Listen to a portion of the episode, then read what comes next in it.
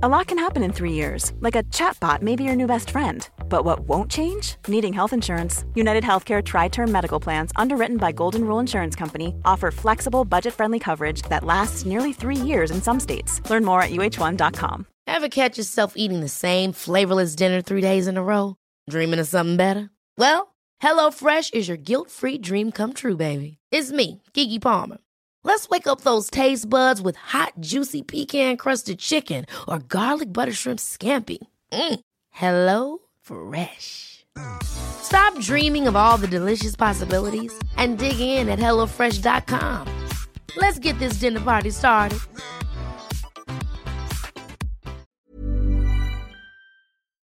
Hello, everybody, and welcome back to the Two Norries podcast. I'm your host, James, and I'm joined by my good friend Timmy Long. Hi everyone. Ron is on the deck. Say hi, Ron. And our guest today is Pat Divilly.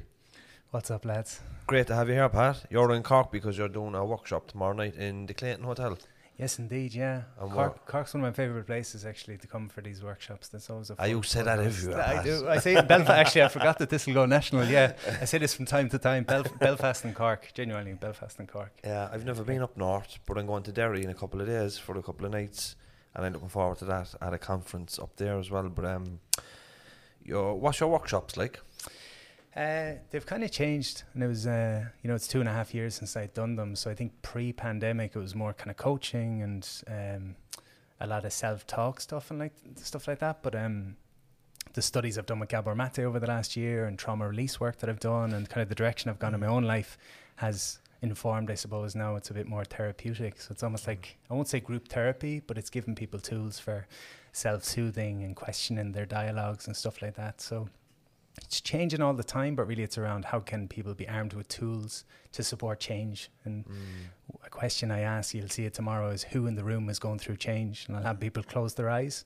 Every hand in the room goes up, and I say, open your eyes and look around. And it's kind of, oh, change is always happening. You don't when- know Timmy will be the only one to run his hand down. I'll teach him. yeah, yeah, Um, who is Pat Divilly? yeah. Who is Pat Divilly? Where does he come from? I'm from Galway. Well, I'm from Limerick actually. Originally, I'm from Raheen, and uh, we lived in Galway. Moved to Galway when I was young, so moved around a lot.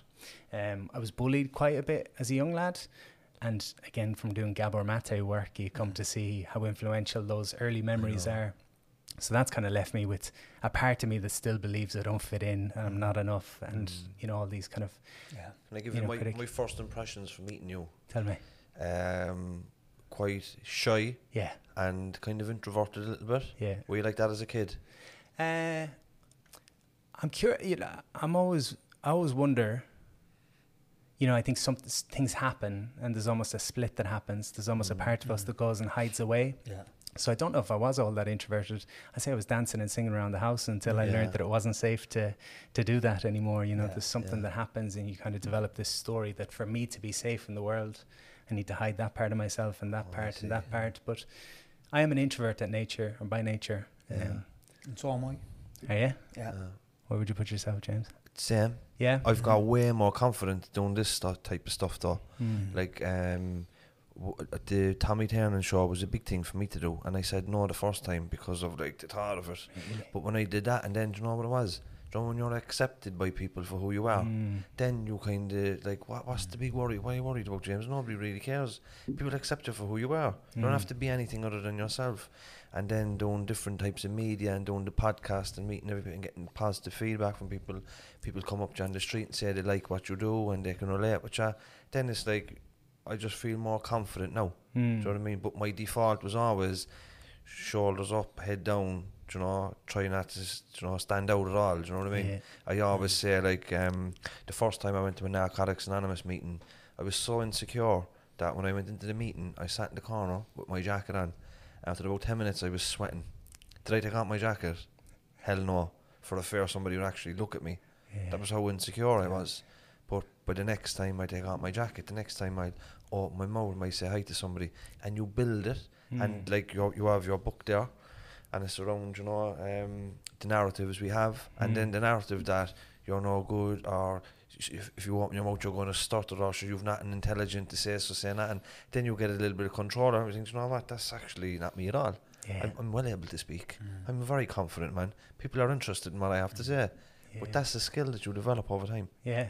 And funny that you talk about uh, that first meeting. I remember going to Tony Robbins like 10 years ago, and there was 5,000 people in the room. Now, I wouldn't really be into Tony Robbins stuff anymore, but 10 years ago in New York, 5,000 people in the room. I was that insecure and that shy that he said, I'm going to bring someone up on stage. And everyone was like, bring me, bring me. and I ran to the toilet and said, I'm going to hide in the toilet for the next 20 minutes in case he picks me out of 5,000 people in the cheapest seats in the house. But now it's kind of what I do for a living. So Some crack to see Tony's big monster's hand come over the toilet, the toilet door. stop hiding, boy. He's a big dude, isn't he? yeah, he's a monster. Yeah, Some boy, you, you Yeah, boys. he's a scary man, I'd say. But he's a gentleman as well. A big gentle giant. Yeah, it was interesting to be in that room, having read his books when I was a teenager. I got into the self help stuff really early, mm. and kind of 15 years later, ending up in the room, and he's just a different.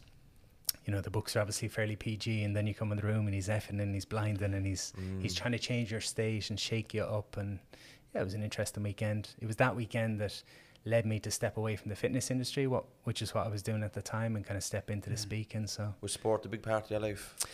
yeah, You're very fit looking still. Oh, we always fit. Um, it was. I think we all find ways of of, of uh, fitting in. I suppose when we're young, and so for me, martial arts and weights were my two things that I went to What as a teenager. of martial arts? Judo, mixed martial arts, Thai boxing. I went out to the states when I was 18 to try and become a cage fighter. So Oh, I spent two summers out there, and um, that's how that's how I got into the fitness. So I was doing the the martial arts. I was doing the weight training as a teenager. Went to America at 18, 2006 and uh, met the likes of Dominick Cruz and some of these guys that are in the UFC now and was training and living with these guys. But I was no good, genuinely no good. It was just a dreamer. Uh, but I met a mentor out there who was uh, 10 years older than me and was swinging around kettlebells and doing all this fitness stuff. And he had such belief in me. And I, I would speak to him every day and he just didn't believe in himself. And I didn't realize at the time how much of a dark time he was going through. And he ended up taking his life. And Ah, it, that, that woke me up. And I sort of said, I want to be a fitness guy. I want to do what Eric did. And that got me into the fitness stuff when I mm. came home to Ireland. So it's funny how these people can influence you in life, you know? massively. But you sound like somebody who who has consistency in, in their life. You you like to be in martial arts and to be the best at it, be be good at it. There's consistency, which is a big thing. Would you be very consistent? I found that over time, I wasn't any good at martial arts as a teenager. I liked the idea of it more than I, I liked it, mm. and I, I enjoyed I enjoyed certain aspects of it. I was very consistent with the gym and weights and things like that because it was giving me something.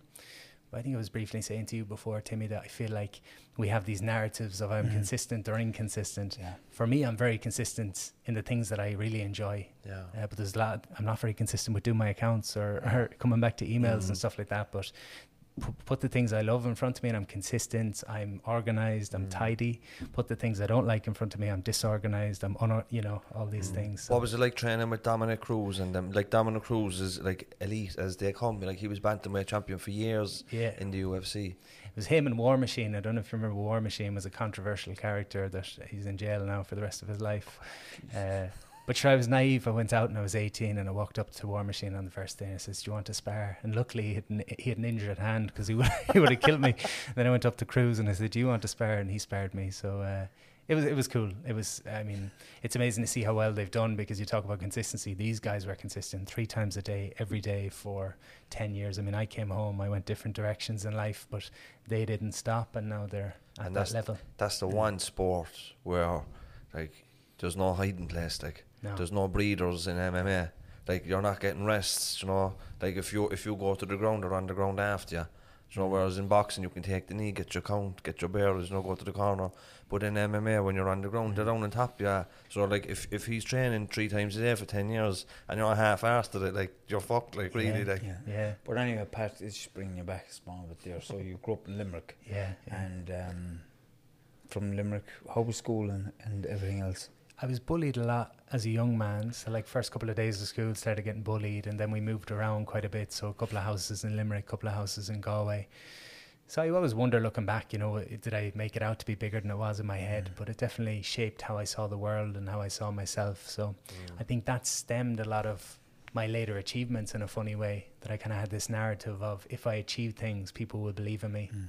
And so a lot of my 20s, I'm 34 now. My 20s were this relentless pursuit of success, and I grew a very big business in fitness. I built a gym. I, I had 800 online clients a month. We raised a quarter of a million for charity. It was just this relentless pursuit, and ended up on the Late Late Show. How many did the- clients did we had 800 a month. Um, uh, That's a massive number. it was nuts. It was. I think I would say I was the first Irish guy doing online training at scale. Um, How did you get that big, Pat?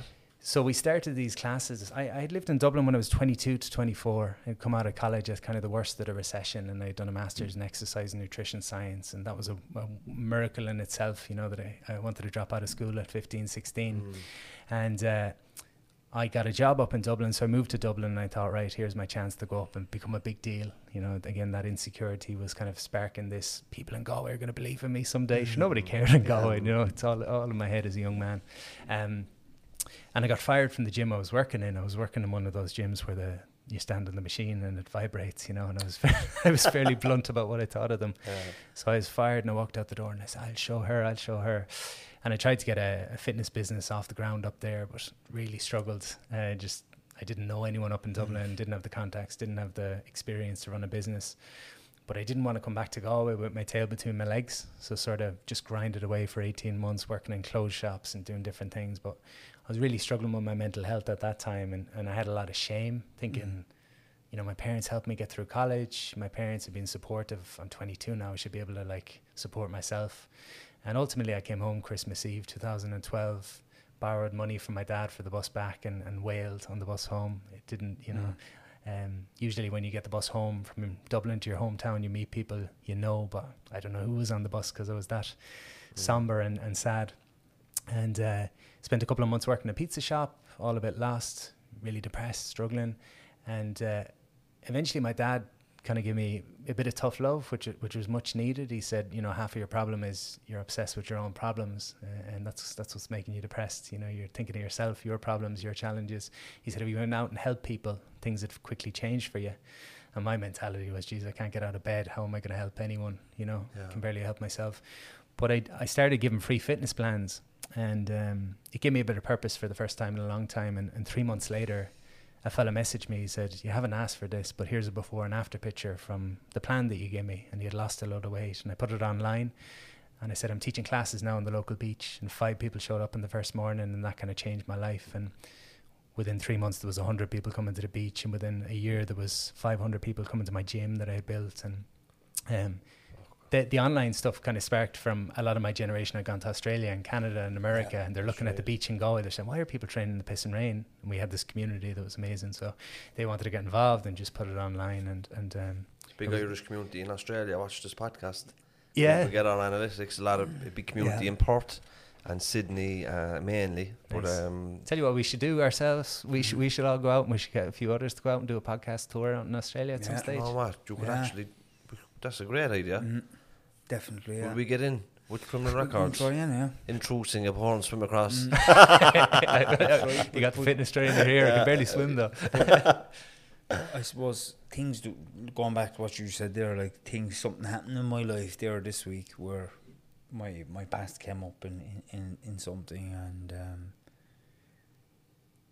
the person that was dealing with it turned around and said, Hold up, no one sec, right.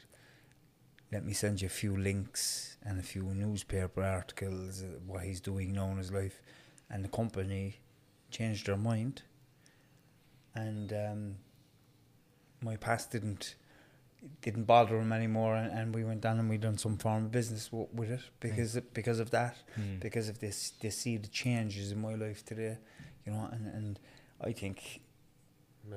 going to a country like that, if if if governments or whoever's over, whoever comes into the country, you know, these, I don't think Just a there'll be any matter of going to the embassy. We make a great case, like, because it's not like, oh, we're after stopping committing crime and it's on a whim.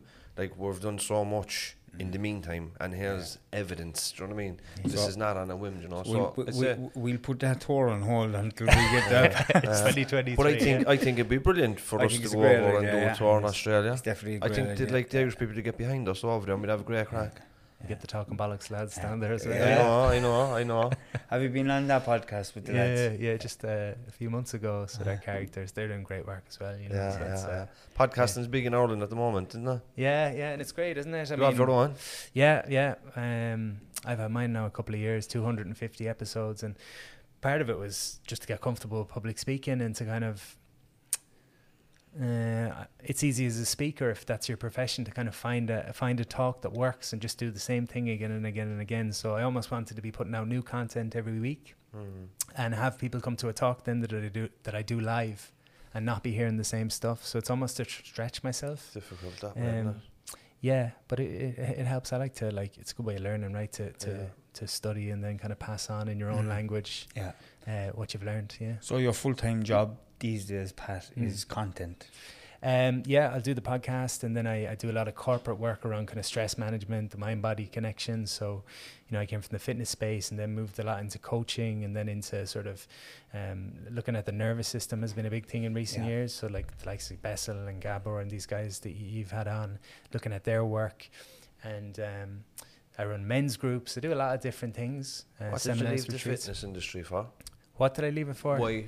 If Um, it was going so well for you. Packed out, though, isn't it? Do you know what happened was um, I did the late late, and that was kind of it had come full circle at that stage. I'm sure no more than yourselves being Irish and getting on the late late show. Like, oh, Like geez, the pinnacle, some- like, isn't it? Yeah, it's it's it's something special. But Mm. uh, there was always this "I'll be happy when" story that I had, and it was "I'll be happy when I have a gym. I'll be happy when I have 100 clients, 200 clients. I'll be happy."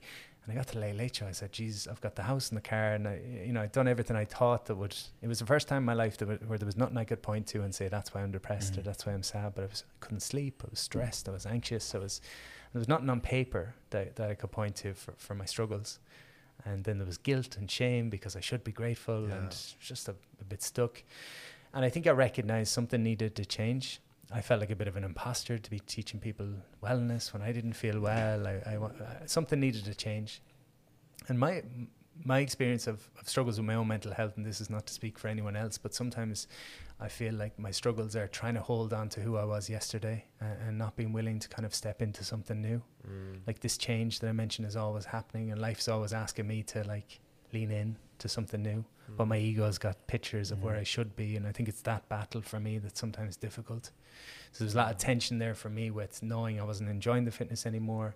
My passion had turned into something that was kind of all consuming and, and wasn't enjoyable. I was bored. I was not being challenged. All of this was going on, um, but I was afraid to let go because it was, uh, you know, it was good money and it was, it was, it was my, e- e- it was how I was seen. I was getting a lot of validation, Mm. um, but eventually I just knew kind of I needed to transition into something interesting for me. Had you a partner in the gym? Had you got a girlfriend or? A Uh, or- I had a partner at the time, uh, uh, but no, I had a couple of guys working for me. I had all my friends working for me, so that was great too. You know, five guys I grew up with working for me, and How does that How does that work? I was telling someone the other day. I, I used to tell the boys we're like a boy band. If you find a girlfriend, don't tell anyone you've got a girlfriend because uh, that was great. And, and then you know, it's funny. It was my friend Jeff was on work experience. I think he was only 22 at the time, and I said, I don't want to do this anymore. Do you want the gym? And he says- And so he took over the gym and put his name above the door, and he did it for a while. And I, uh, I, s- I had been doing some talks and stuff at that stage, and uh, yeah, over the last probably six, seven years since then, just hundreds of talks and retreats and seminars and corporate sessions, and um, yeah, it's it's it's, it's Was it after the late late show you started getting requests to do the talks, or was there a little bit of that beforehand? a little bit before. Remember my first talk, I had 10 slides for 10 minutes. I said, right, I'll have a slideshow with 10 slides, and if I get lost, I'll just spend a minute on each slide. And it worked, so I survived. Mm. And my second show, I had 60 slides for 60 minutes, and the slideshow broke, and I had to speak from the heart for an hour. Oh, I somehow yeah. did a 60 minute talk in 15 minutes, and I was just stood there like a prick. so, does anyone any questions? And spoke from the heart because there was nowhere else to speak from at that Mm. stage, and it, it just seems to connect on some level. And um, yeah, I used to do small little workshops for my clients, you know, on goal setting and stuff like that. And then it transitioned into full day workshops and retreats, and it's just based on what I'm learning. And um, yeah, it develops all the time. It used to be very mental, now it's kind of emotional and What kind of training have you done post the fitness industry? Oh, I've a, l- a lot of different diplomas in cognitive behavioral therapy, neurolinguistic programming, hypnosis, meditation. I did my yoga teacher training, breath work, uh, Gabor's compassionate inquiry training, trauma release therapy. Um, lots of lots of different uh, pieces. Do you do one to one work with people? Not a lot. Um, it's something I'd probably get into again at some stage, but I just find for me, my focus is on um, studying and, and researching almost. Like I, I was n- I didn't feel academic when I was Mm. younger but I just enjoy studying. And I where I see my space is to go and study these guys and bring it back to my population in a, in a kind of same as yourselves I think in some But ways. you're obviously going through the, the like you, you're obviously going through the therapy yourself, and you're looking at your own stuff, Yeah. and it's helping you to heal along the way as well. yeah You know, you you, you spoke about the trauma release therapy there. Um, I don't know is that Bessel van, van der Kolk or or um, Gabriel Mate, but like those two guys, they're um, they're at the front when it comes down to telling people how to heal, and and and everybody needs to understand that we heal from within, not from without, within. And I've I've learned that myself. You know, because I was consistently just running around trying to find so many different things. I'm actually doing EMDR at the Ah, moment, nice. um, and it's, it's, you know when you put something on your foot and it just works perfectly. yeah That's what it's like nice because I'm really, really enjoying it and it's working perfectly for me at the moment, and, and I'm going to keep going with it because I've stopped with the story. The Mm. stories have to be told. That that side of the stories have to be told too many times, and it's it's, it's time now to heal that trapped emotional stuff from from different situations in, in, in my life and, and experiences and and beliefs and all these different things. Yeah, it's quite similar to your own work, and um, but how does somebody that's listening to, to this here, what the the Gabriel Marte course, what's what's that about? So Gabor's piece is compassionate inquiry. So that's eh, eh, a lot of Gabor's work is about coming into the body and kind of like you're saying there, noticing not just the story because that's in our heads, Mm. but what's the emotional reaction? What do you notice in your body? So, you know, someone might come in and- come in and say, you know, I'm I'm really triggered by my partner and um, they, they're driving me daft. And very quickly, Gabor will ask them to come into the body and notice what's happening for you. So I notice my chest is tight, my breath is shallow, and my tummy's kind of wrenching. And he might ask them, what's the emotion behind that? And you say, oh, I feel sad or I feel angry. So it's about going below the story, as you say, mm. because we can get caught up in these narratives and just going round in circles and judgments and sort of just caught in the head and leaving the body. And, you know, it's not directly Gabor related, but my belief is that our emotions are a collection of physical sensations in the body. So again, fear maybe is tightness in the chest, constriction in my throat. It's different all the time. But I give it a name. So I say I'm fearful or I'm scared. And then I go to my head to try and figure out how I'm scared and how I can not be scared. So I've gone from my body to my head and I've, es- I've left my body basically and I'm living in my head. Sometimes the, all the fear needs is just a bit of space to like take a couple of breaths in that place, allow it to be where it is rather than pushing it down. You know, a lot of emotional suppression. Um, and then maybe working with the fear again staying out of the head and asking that fearful part of me what do you want me to know? If you had a voice what would you say? So gabor stuff kind of ties in with that linking the body and mind hmm. seeing again the body keeps the score. You know we hear this Yeah. language but it, it's, it's very true. And then going back to your youth and, and, and recognizing that any of the beliefs that we hold particularly inner critic that's a lot of inner child stuff usually. The things we tell ourselves about ourselves that we don't like i don't fit in i'm not enough i'll never be enough generally we heard that somewhere along the line and internalized it um, The first time I've Yeah. ever heard of inner critic and uh, the, the inner child was when I was in the treatment centre in Carlow in uh, 2013 in St Francis Farm, and we got a seminar from one of the counsellors. He used to do um, seminars every Friday afternoon. You know, you'd have a lot of intense groups Monday to Friday, but on a Friday afternoon it was like cup of tea seminar. It was usually entertaining, but it was on uh, transactional analysis, which was a theory by Eric Berne, mm, psychologist. Blind Boy did two good podcasts on tra- transactional analysis, it, yeah. and he really explains it way better than I'm going to. But he, basically, it was like uh, we respond to things from three different levels: the critical parent, or the afraid child, or the adult, Mm. right? And we go around, you know, like to go about your day-to-day business, you need to be in your adult side of your brain, you know.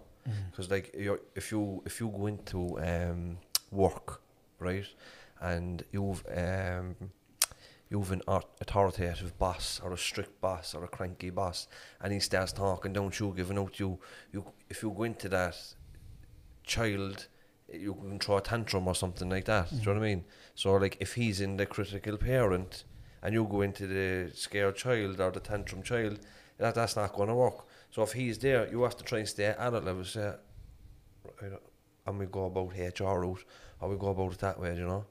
But um, the best example I can give, like it's grand being in the adult mode when you're in work, but you know if you go home for Christmas dinner, right, and you and you're after doing all this personal development, and you're like, right, after doing my EMDR, all these trainings, I'm not going to get caught up in the dynamics at home. But you know, as soon as you open that door, go in, sit down at that kitchen table, your sister is next to you, your brother is Yeah. there, your mum is there, your dad is there. You will go into that role of the tantrum child, and she'll go into the role of the strict parent, and you've no control over her and it's only afterwards when you leave, you're like, fucking hell. Do you know what I mean? But that's basic response, you know. But it, the inner critic was the the one, the point I wanted to talk about was I thought about the inner critic, and the inner critic I thought was just me, was just like that was who I was. Mm. Do you know, don't take off your jacket. Everybody's going to look at you. Look at the stadia.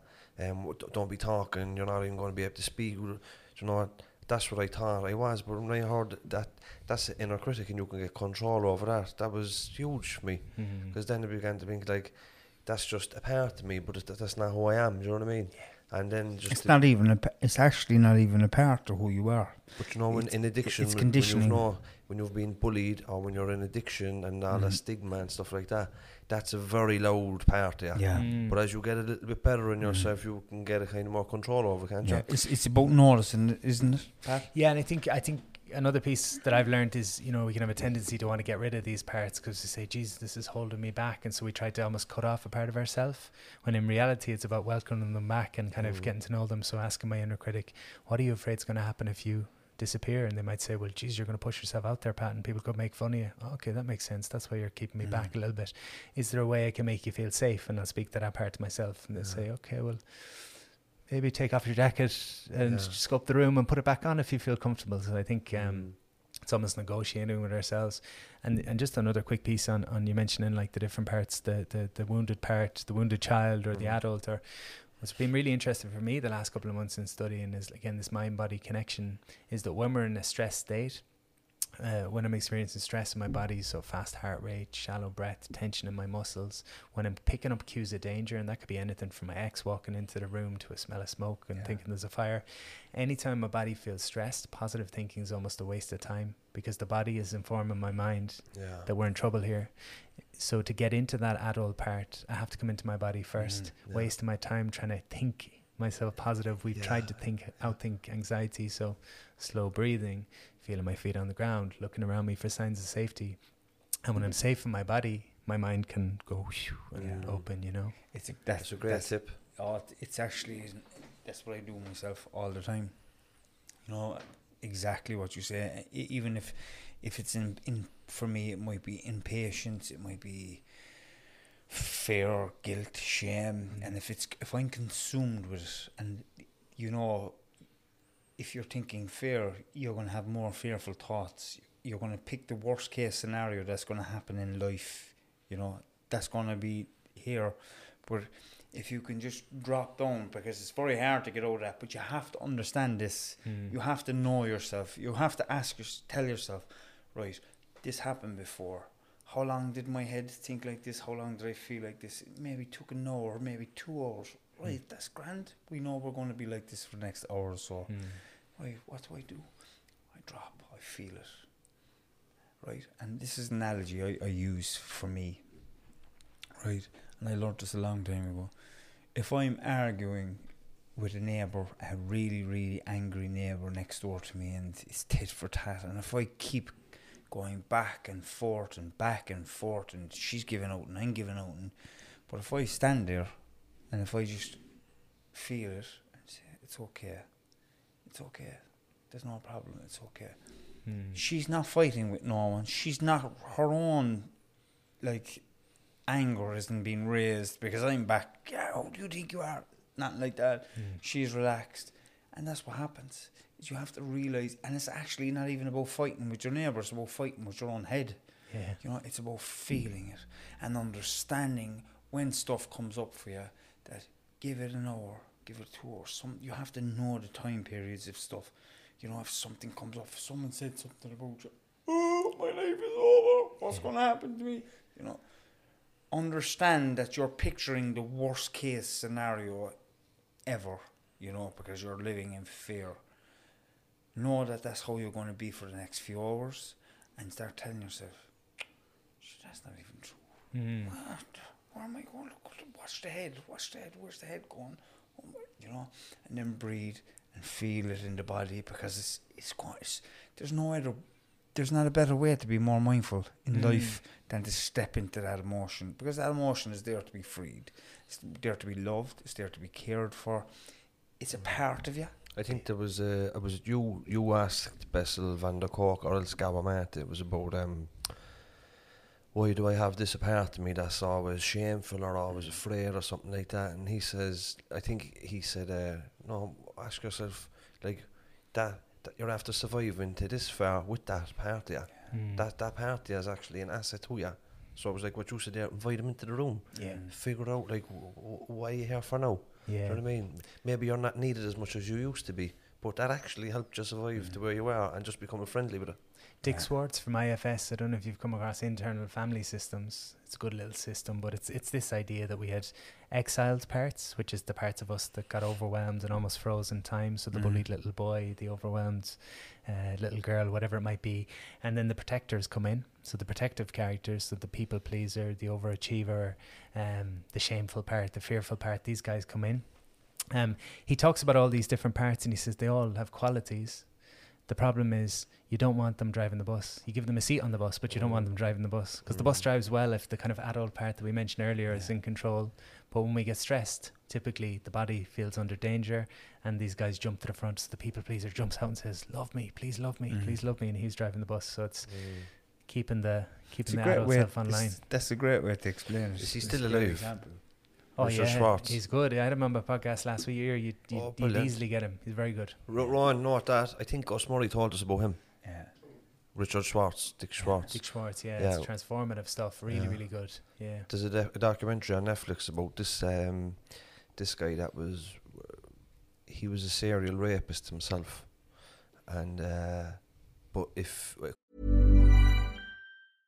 Hey, I'm Ryan Reynolds. Recently, I asked Mint Mobile's legal team if big wireless companies are allowed to raise prices due to inflation. They said yes. And then when I asked if raising prices technically violates those onerous two year contracts, they said, What the f are you talking about, you insane Hollywood ass? F- So to recap, we're cutting the price of Mint Unlimited from $30 a month to just $15 a month. Give it a try at mintmobile.com slash switch. $45 upfront for three months plus taxes and fees. Promo rate for new customers for limited time. Unlimited more than 40 gigabytes per month. Slows. Full terms at mintmobile.com.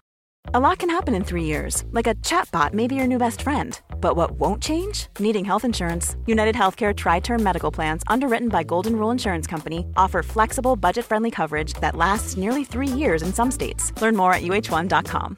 Ryan Reynolds here from Mint Mobile. With the price of just about everything going up during inflation, we thought we'd bring our prices down. So to help us, we brought in a reverse auctioneer, which is apparently a thing. Mint Mobile unlimited premium wireless. Ready to get 30, 30, bit to get 30, bit to get 20, 20, 20, bit to get 20, 20, bit to get 15, 15, 15, 15 just 15 bucks a month. So, Give it a try at mintmobile.com slash switch. $45 upfront for three months plus taxes and fees. Promo for new customers for limited time. Unlimited more than 40 gigabytes per month. Slows. Full terms at mintmobile.com. goes into his story, um, he was uh, he grew up in a home where there was a stepfather, and the stepfather there was extreme, extreme sexual abuse on him, right? So he compartment like when when he was going through that, he just detached himself completely. But he developed all these split personalities, and he's been interviewed for the rape, but the, the adult is gone, and these different people have overtaken. They've overridden the system, Mm-hmm. and he's gone. And there was one one of the personalities that he had was a sadistic fella. And he was into sexual violence and stuff like that. Mm. And he was the main pilot that used to come to the forefront. He was committing all these horrible sexual acts.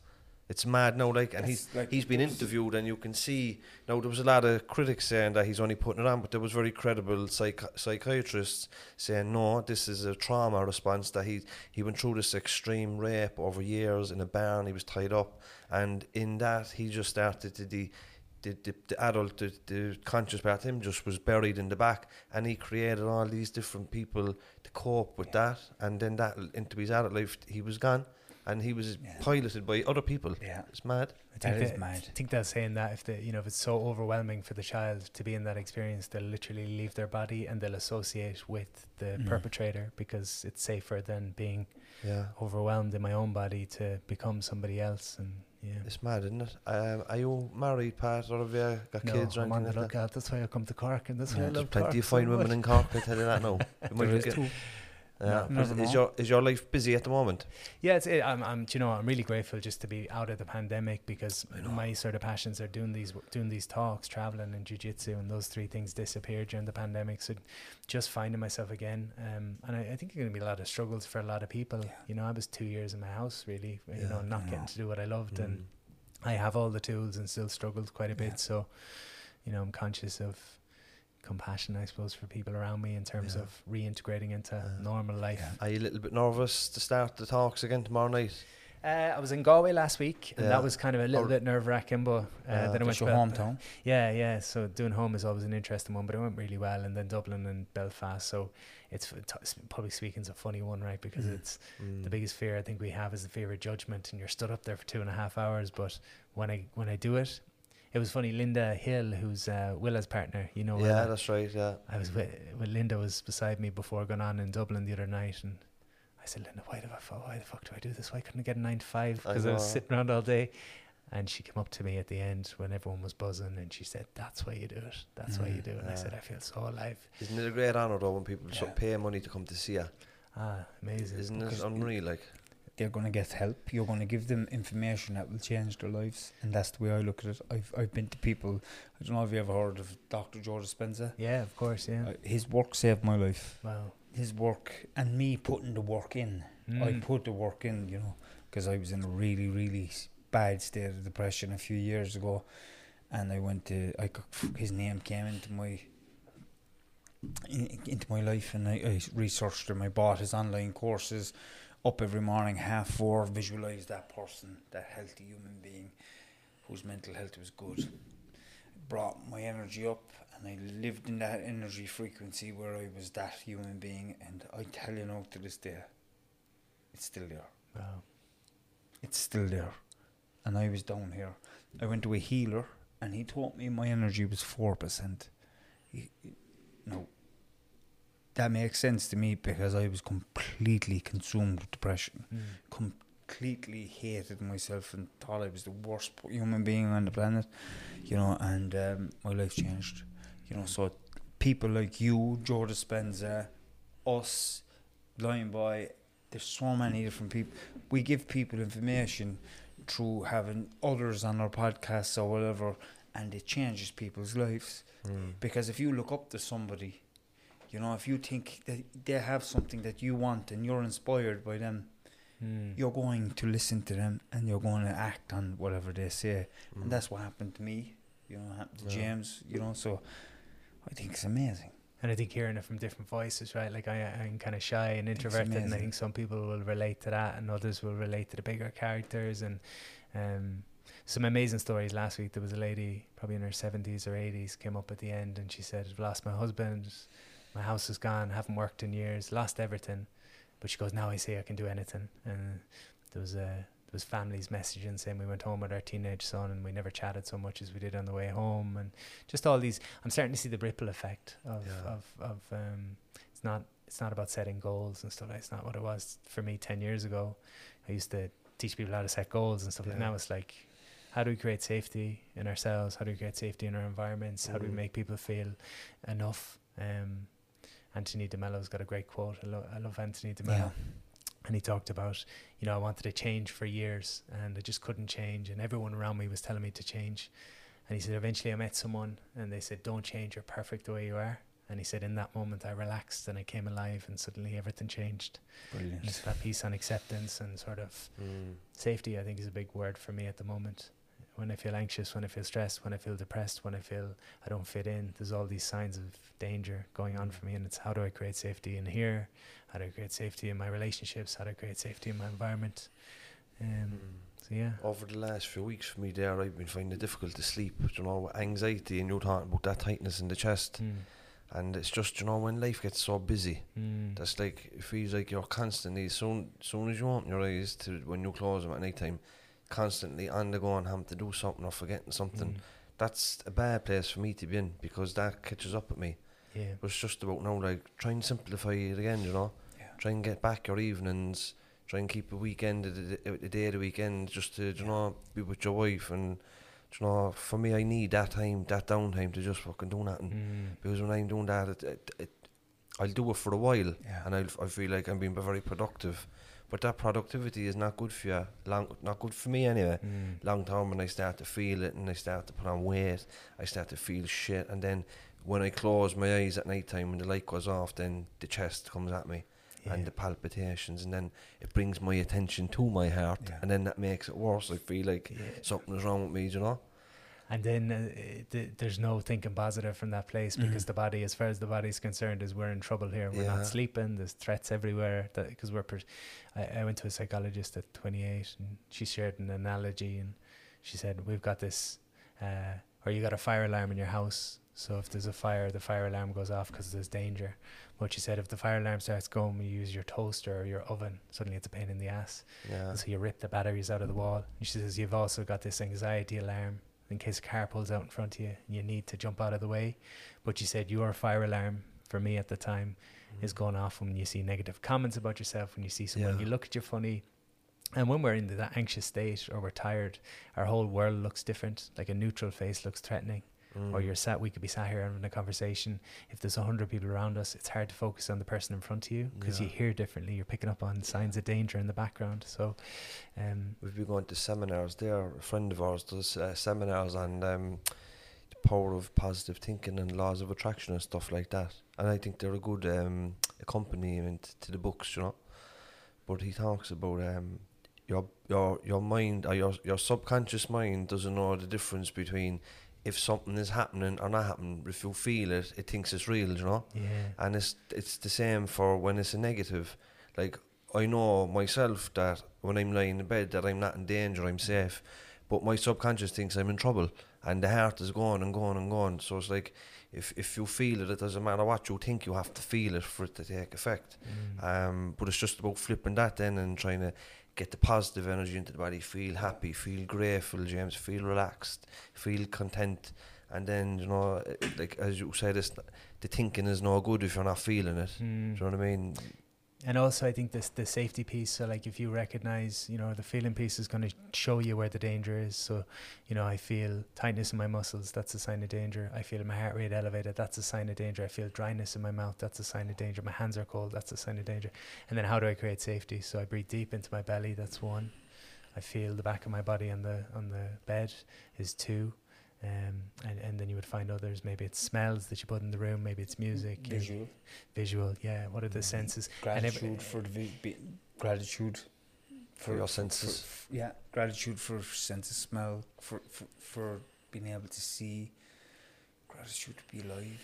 It might sound daft, but to have a, te- have a It teddy bear or a works. thing Exactly. of comfort, you know, it's uh, You know, it's makes just you- so easy. You know, Yeah. um, I was telling you beforehand that I have a new app on my phone where an alarm goes off three times a day for a breather, ten minute breather session throughout the day.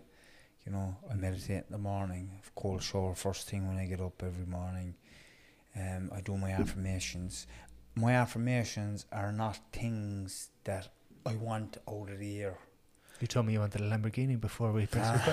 record. that's that's different. My affirmations are things that will help me to to grow as a human being, so I can help other people to grow as people as well. Mm. You know, it, it it's about be, me being more organised. It's about having more time to give to my family. You know, same as James, pulled from pillar to post. You know, but they're all positive things, and they're all about. It's all about creating these positive habits. We also spoke about consistency. Mm. Consist- consistency is the key to anything. Mm. To keep going, Consi- consistency is behind the habit. It's what makes a habit. It's about getting up every morning, doing that same thing, even though the head is saying stay in bed for another 10 minutes. You stay in bed for another 10 minutes, you fall asleep. The minute that alarm goes off, the thoughts are going to start coming into your head. Don't even just jump. Just jump up out of the bed. Don't even go into the thought patterns. Get into the shower, into the cold shower, and trust me, after the cold shower, you're going to be grand. You know, it's about that. It's about knowing that if you listen to the thoughts, the, the, the film, like there's going to be talk in the mind is going to be back and forth and back and forth, and then the tiredness is going to fit in, and the body might be sore, and going back into that bed might feel a little bit better than going into a cold shower. If you listen to that voice, don't listen to it. Get straight in, get the cold shower, get down the stairs, do your meditation, get your bit of paperwork, get organised for your day, have your breakfast, and wake the kids for mm. for school at seven. Mm. Oh, You feel like you're after having a productive morning then. that's my morning. Mm. That is my morning every morning.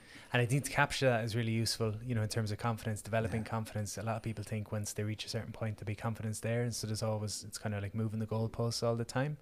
But I think confidence comes from what you just said, like to reflect on, I just did this, this, this, and this. You're like, oh, that's what you've done. So it's like, you can't be confident in what you're going to do because Yeah. it hasn't happened yet, but you can be confident in what you've done. So I think in the evening before you go to bed, two, three minutes of just jotting down, here's what happened today. Doesn't Yeah. have to be a perfect day, but there was Yeah. progress. Yeah, and it's about yeah, it's about progress. It's just about to touch on that point, you know. Um, over the last, as I was saying, over the last weeks or few months, have been very busy, you know. But I was looking, you know, I've um, a Garmin smartwatch here, so when I do an activity, I lo- I log a walk with the dogs or a workout in the gym. And I was looking last night was Sunday. Today is Monday, isn't it? Mm. Today's Tuesday, so at the weekend I was looking and it uploads to Strava and Garmin, you know. But I've been to the gym, I'd say five days a week for the last two months, Nice. and I was like, you know what, you're doing, you're doing okay with that. Do you know what I mean? Like I'd been very inactive for about two years because of different injuries I've been had, and now I'm going to the gym and I'm lifting the weights consistently now, and I'm not really feeling no pain, and it's so it's just about like when you do little things like that.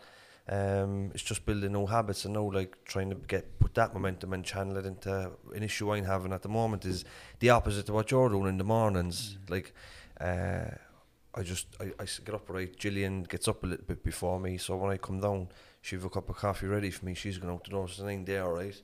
And then I, I just put on YouTube, and before I know it, the hour is gone, Yeah. and I have to be watching a video, and I'm rushing out the door. Do you know what I mean? Is it on the phone or the laptop you on the telly, Do you know what I got? Smart TV. I don't know if you can do it on What the smart TV.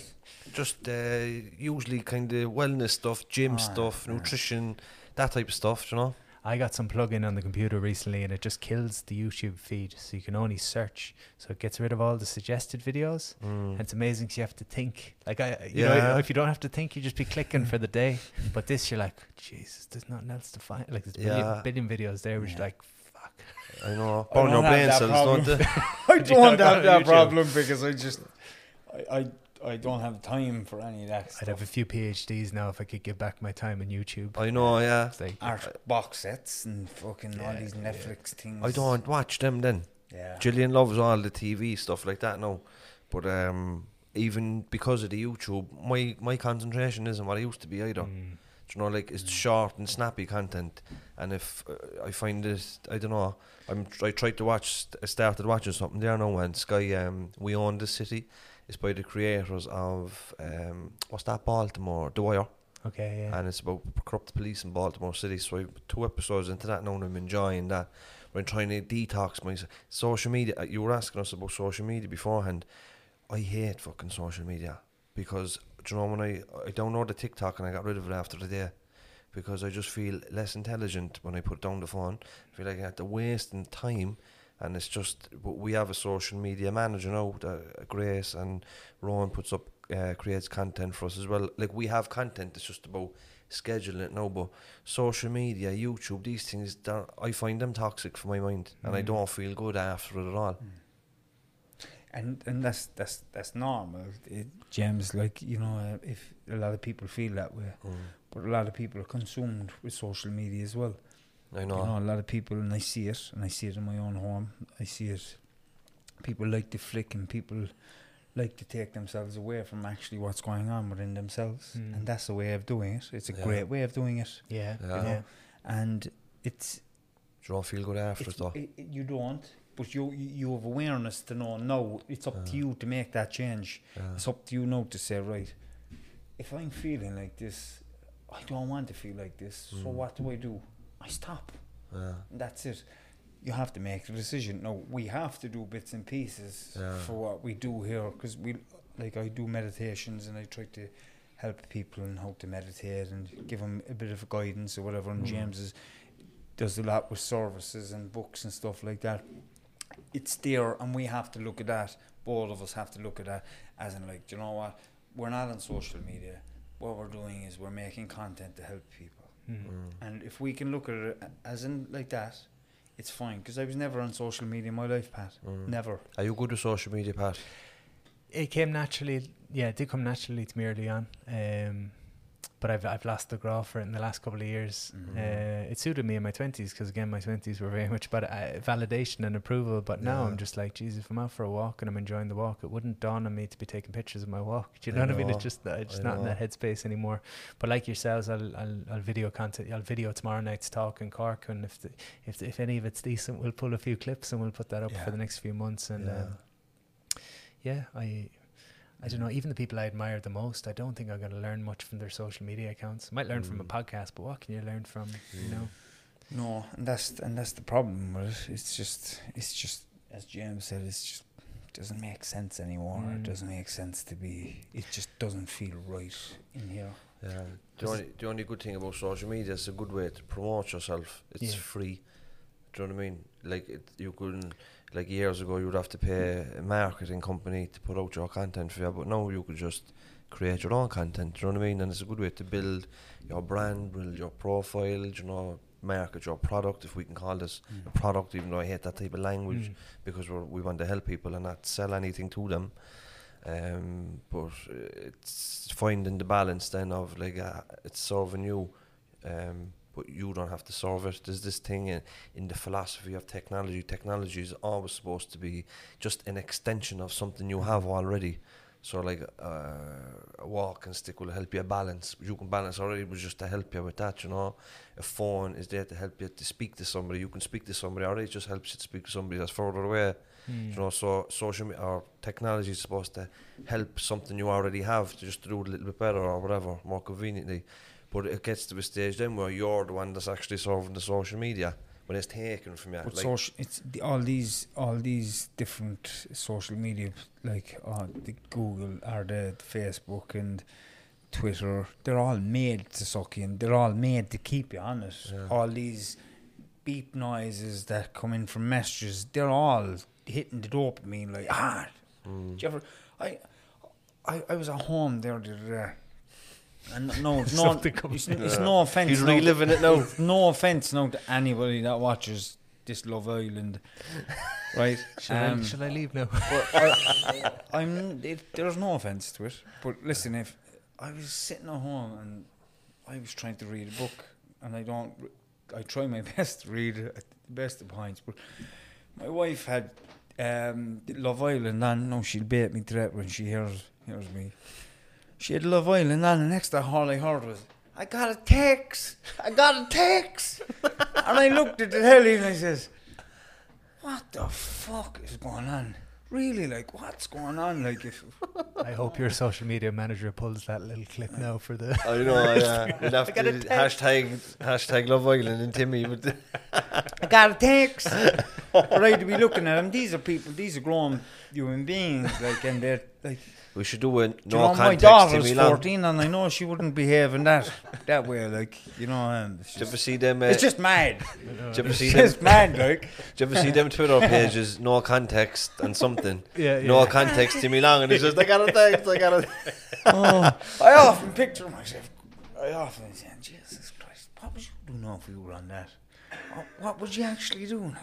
And I definitely have him kicked to death anyway. There was a girl on it the other day. I felt I, my, my wife watches it as well, but there was a girl on it the other day, right? And there was Oh, God, there was lads. let, let's say there was eight men and nine women, and they all had to partner up. And there was this one girl left out. I felt fucking terrible for her. It's actually like it's I oh, can't. I What, don't know why it's- they don't exactly what they wanted. They've sucked three in and you're talking about it. But one minute, no, Ron. That's grand, we'll cut that. The other, the other side of it as well, you've all these people on, right, and they have different bits of their bodies, parts done, you know, and Botox and muscles and all this. You know, there's a lot of children watching this and teenagers. Is this how, how, how it's supposed to look? Yeah. Is this how you have to look? Just to the dark side of the social media, then you know. this- that's that's that's all we're saying. Like and uh, like we see so many. No, there's a podcast and this.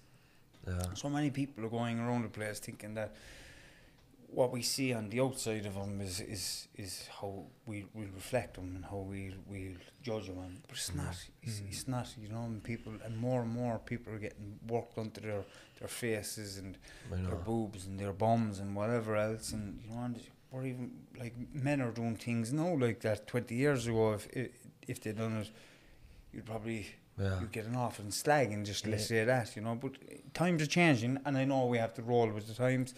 But then again, what kind of what are- what are we showing people that you know you have to look this way? Mm. to Just always looking for external stuff Mm. to make you feel a little bit better, you know.